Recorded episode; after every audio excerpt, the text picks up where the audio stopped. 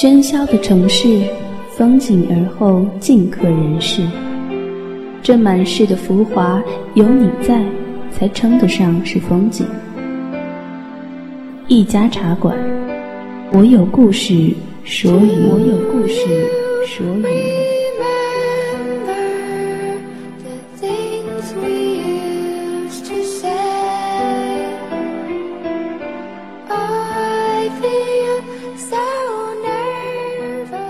掸去你生活的尘埃，聆听我给你的温暖。这里是一家茶馆网络电台，我是浩然。上期节目讲了一半的故事，来自乐小米的《天长长，月光光》。不知道这个关于刘月光、李宝和还有陈哲的故事，耳朵们还记得多少呢？今天的节目，让我们将未完成的故事继续下去吧。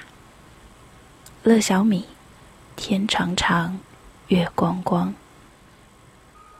我原来以为我一定是像足了某个曾经在陈哲的生命里不可忘却的女子，所以陈哲才会心心念念着那句话：“我们以前见过。”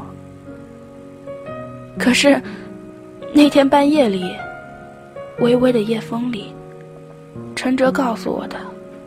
却是别样的原因。他说：“我像极了他大学时代解剖课堂上那句标本女尸。”我当时迅速的石化了。我一直都知道李宝和是不浪漫的，可是我没想到陈哲不浪漫的时候比李宝和高出了 N 个档次。美少年李宝和开心的看着我，幸灾乐祸的表情。他当然开心了。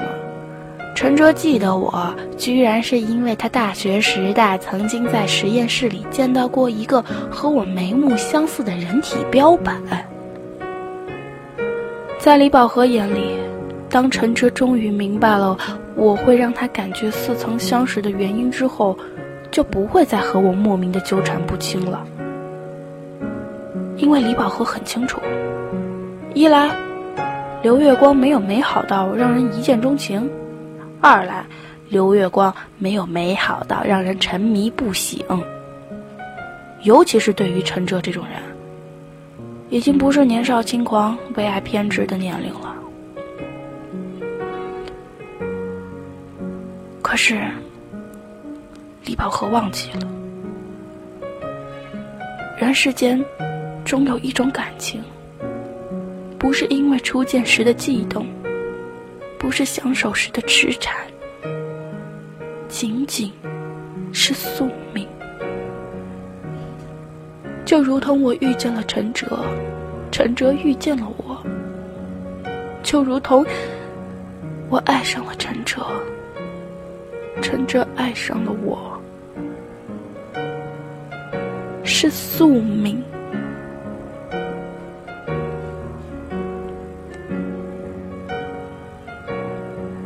我一直以为，这种宿命是属于自己的，而陈哲只是被动的为我所喜欢的那一方。只是到后来的时候，我才发现自己错了。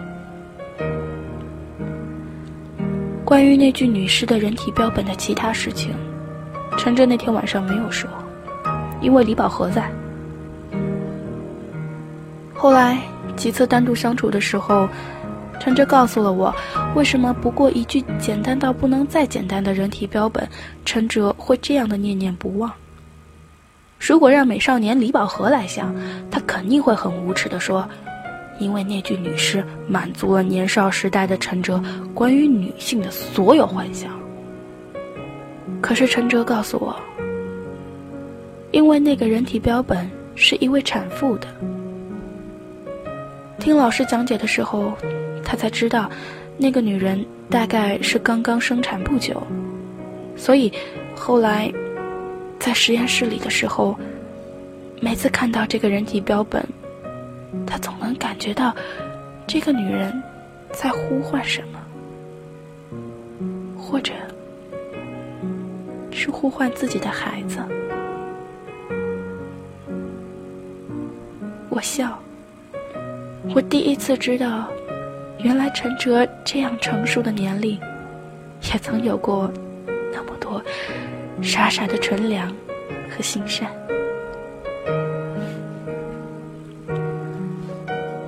陈哲说：“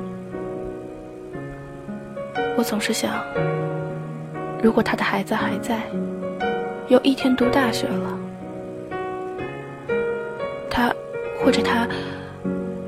总不愿意在这里与自己的母亲相逢。虽然这种几率很小，因为家庭好的人家怎么会舍得让一位难产而死的母亲？”不得入土为安呢。那一刻，陈哲大概没有看到我眼角的泪光，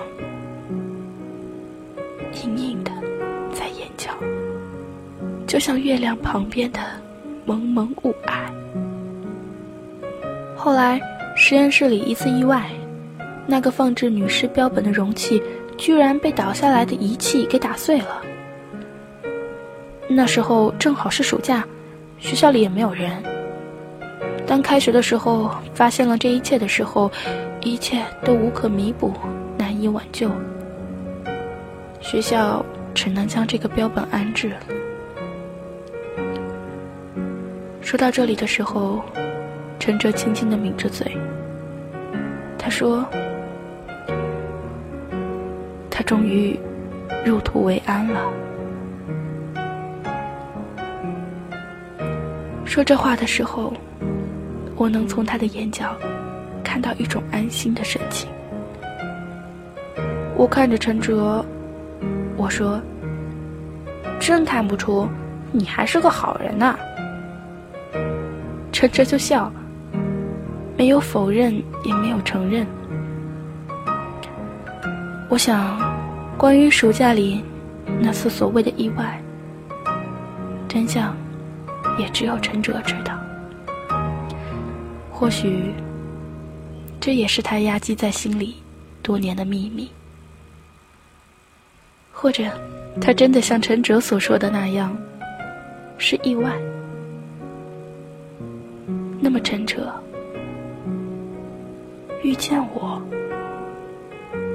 是不是你的意外呢？当你终于终于想起了为什么会觉得我的模样这样熟悉的那一刻，你会不会相信了宿命？就像古代的那些书生一样，相信了眼前的女子是前生他们亲手所埋葬的湖。突然觉得，我就是那个终于入土为安的女子投胎而来。只为了报答你的善良和恩情，所以那天在熙攘的街道，在城市的夜晚，我们毫无预兆、毫无先知的相遇了。因为担心你不记得，所以我未曾变化掉模样，一样的眉毛。一样的眼睛，一样会在痛楚淋漓时眼里闪躲的表情。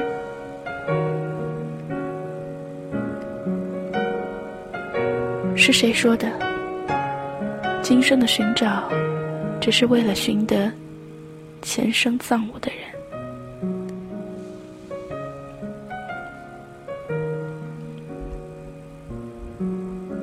又胡思乱想了。我这段关于前世今生的幻想，终结在李宝和愤懑的眼光里。他用冰刀一样的眼神，将我封杀在现实之中。因为我告诉他，李宝和，我喜欢陈哲。他说：“那陈哲呢？他喜欢你吗？”我点点头，我说：“以前是不清楚，可是今天他吻了我，说要终结我杂草一样的流浪生活。李宝和什么也不说，他突然笑了。刘月光，如果他真的能做到终结你杂草一样的生活，我李宝和就安心的将你交给他。如果他做不到，那么老子就让他一辈子都不要再骚扰你。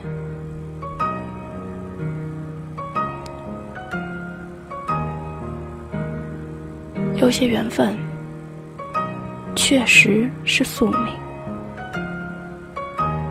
我没有告诉陈哲，他当年费尽心思让他入土为安的女子，就是我那可怜的母亲。当年医院的欺骗，导致他成为了所谓的医学标本。从此之后，他和他襁褓里的女儿就天各一方。而我和李宝和之所以会私奔到这座城市，就是因为这里是生我的地方，而这里的某个角落里，可能有我的母亲。虽然我和他生就人鬼殊途，但是有些牵挂和爱是与生俱来的，生和死都挡不住的。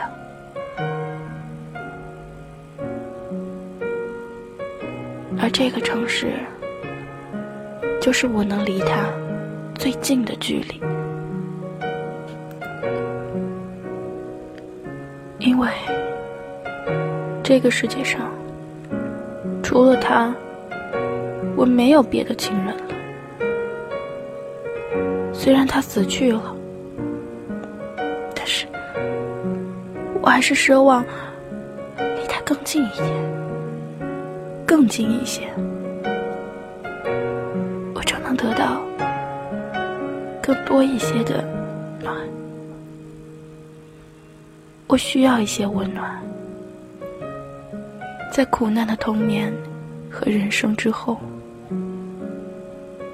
恰好，趁着这种温暖，你给了我，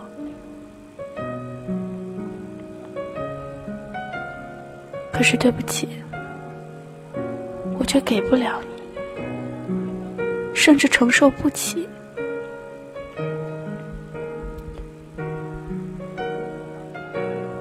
陈哲，你猜我对你隐瞒了什么？从十七岁到十九岁的这两年时光，两年的时间埋藏多少秘密？再说起我和李宝和童年的那段时光，我曾经说过。李宝和的不幸是因为有个算命先生说过，他会死于车祸。十七岁的那个夜晚，陈哲，当我被赤脚大侠李宝和扯着从你身边逃跑的时候，就验证了这个算命先生的话。我只验证了一半，那就是一辆车将李宝和给撞飞了。于是，我需要救他。于是，我需要很多很多的钱。于是，我就将自己给卖了。是的，他将自己卖了，因为我。也因为两年前你喋喋不休的要送我们回家，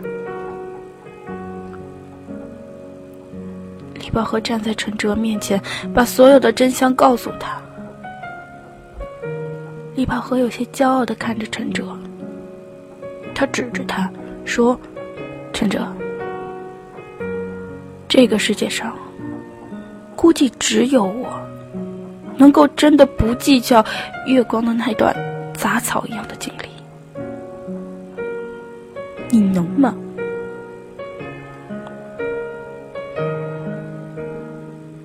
陈哲一直沉默，沉默如同火焰一样炙烤着我的喉咙，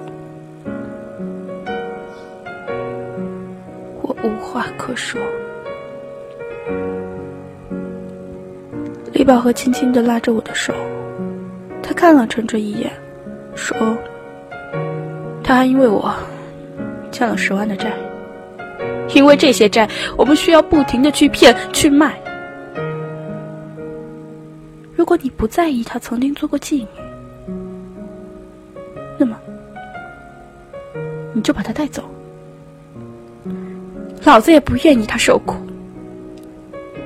老子也不愿意总是看着自己心爱的女子去卖。可是陈哲还是沉默，沉默的可怕。李宝和轻蔑的看了看他，最后拉着我的手离开了咖啡厅，离开了陈卓，以及陈哲带给我的那段童话。走出门之后，我停住了步子，给了李宝和一巴掌，狠狠的一巴掌，打得李宝和眼泪都冒出来了。然后，热闹的街道，我抱着膝盖哭。李宝和，我们的十九岁就这样，就这样荒芜了吗？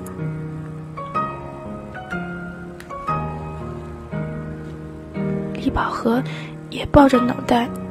狠狠的哭。那天夜里，李宝和和我做了一个重大的决定：离开这座城市，去云南，去开始新的生活，哪怕做最低微的工作，也不再出卖自己。从十九岁之后，从离开陈车之后，我们。要高贵的活着。陈哲的到来，是在午夜两点的那一刻。就在我和李宝和决定去云南之后的两个小时后，就在我对着满屋子的乌鸦、蝙蝠、麻雀，祈祷自己十九岁之后能变成天使的时候，陈哲的到来。我和李宝和始料未及。我开门看到他的那一瞬间，恨不得将自己的脑袋给挤得面目全非，免得在他面前丢人。陈哲看了看迟疑的我，径直将门推开。他走到李宝和的眼前，将一叠钱放在他的眼前。他说：“钱在这里，人我带走。”你去偷去抢去骗去死，不要再拉上他！说完，拉起我的胳膊，头也不回的离开了黑暗的小屋。回头看李宝和的时候，他在笑，可是笑的比哭还难看。于是我也笑给他看，也比哭还难看。那一天的午夜两点，喜欢了我很多年的李宝和，见证了陈哲对我的爱和决心。我被陈哲拉回家的时候，他看了我很久，只说了一句话：“这儿，就是我们的家。”那一刻，我很想用轻松的语气对陈哲说。怎么，算非法同居还是什么？我还不到二十岁，还不能结婚，不能合法同居的。可是话到嘴边，我却如何如何，也说不出。我只是盯着陈哲，努力努力的看，努力努力的记得他给我肯定、给我爱情、给我包容的这一刻。陈哲，知道吗？不是只有来自天长的小孩才会期待爱情的地久天长。从遇见你、懂得爱变成诗人的那一刻，我就祈祷有一份爱情会地久天长。所以陈哲，请让我谢谢你，请让我拥抱你，请让我谢谢你，允许我爱上。陈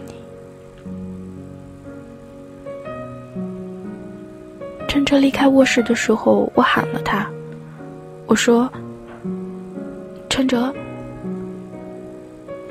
他轻轻的回头，微笑的看着我，眉目隐隐的凝重，应了一声：“嗯。”我低头，不说话。陈哲轻轻的摸索着我的发，轻轻的叹了一口气。他说：“无论你遇到过什么，我都能接受。你睡吧。”陈哲家的床真软呢，软的我都想长睡不醒，永远都是这种幸福的微笑表情。可我依旧醒了。当我蹑手蹑脚的离开陈哲家的那一刻，城市出尘的街头，我哭得歇斯底里。李宝和在街道的那头等我，肩上背着那么大那么大的行囊。他拉过我的手，说：“月光，我们走吧。”说：“月光，你别哭了。至少，我们都知道，你本应该会幸福的，你本可以幸福的，你本可以得到爱情的。这样，不是已经很好了吗？”我说：“李宝和，你知道吗？”陈哲说：“无论。”我犯过多大的错误，他都会接受我。你看，你和我撒了那么大的弥天大谎，他相信之后，都敢接受我那不堪的过去。可是，为什么？为什么？我就一定不能做天使，一定不得幸福呢？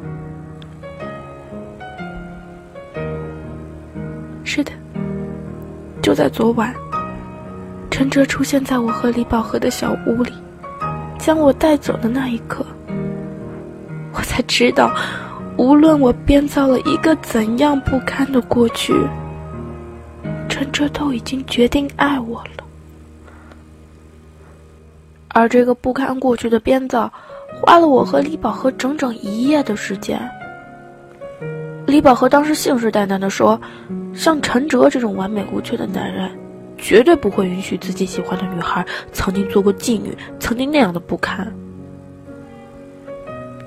于是，我们就编造了这个谎言。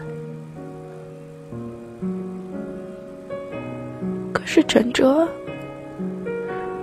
你为什么要依旧肯给我幸福？为什么要让我离开？都离开的这样不舍得，为什么在你奔向我和李宝和的小黑屋的时候，你不发生点车祸，然后让我以为你是冰冷残酷的，再然后我就会开心一些的离开，不掉眼泪的离开，听到这里，你们是不是会说：“刘月光，你是不是吃饱了撑的？这么好的男人，你找刺激，闲着没事欺骗他，还要离开他？”那么，就让我把整个故事里残缺的部分都补齐了吧。还是十七岁，赤脚大仙李宝和拉着我从陈哲那里逃开的那一刻，我们确实发生了车祸。李宝和需要抢救，于是百般无奈的我只能卖血来凑一笔钱。虽然这远远不够，当时与陈哲惊鸿一瞥之后，一个十七岁。充满了瑰丽爱情幻想的女孩是如何也不可能去卖身的，对此我坚信。可是，卖血带给我的后果，却要比卖身残酷的多。因不久之后的一次行骗，我被人打得脑袋开花，去医院的时候。洁白的诊断书摆在我和李宝和面前。艾滋病毒携带者。那几次卖血，我居然成了艾滋病人。三月的天气，云南的时光，悠闲宁静的，就像一幅静止的画。客栈前，阳光暖洋洋的爬上脸庞。讲完了这个故事，你们会不会害怕的离开？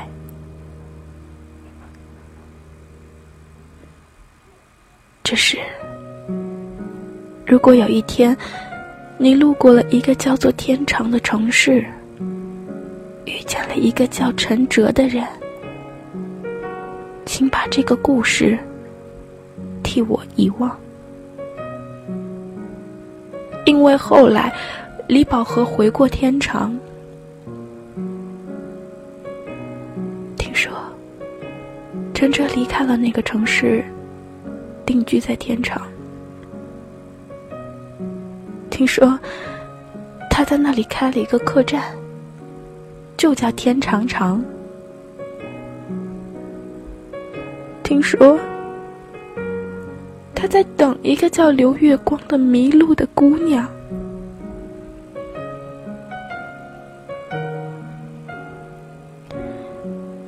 长长，月光光，亲爱的亲爱，不久的一天我会死去。那么，在你替我将这个故事遗忘之前。请告诉那个叫陈哲的男子，在云南有个叫月光光的客栈，会有一个叫月光的女子不久死去，请他一定要来到这里将我埋葬，只有这样。来生，我才能按图索骥，寻得到前生葬我的男子，才能将今生的不幸福换一份来生的幸福圆满。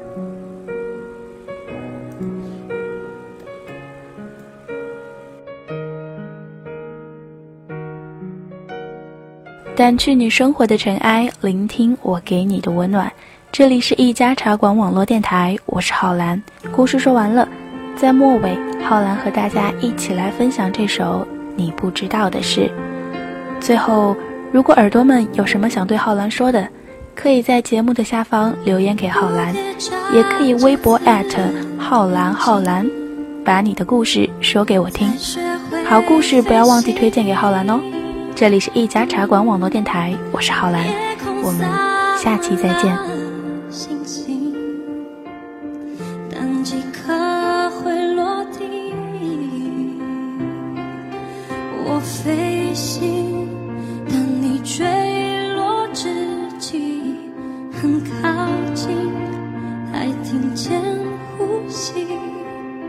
对不起，我却没抓紧你。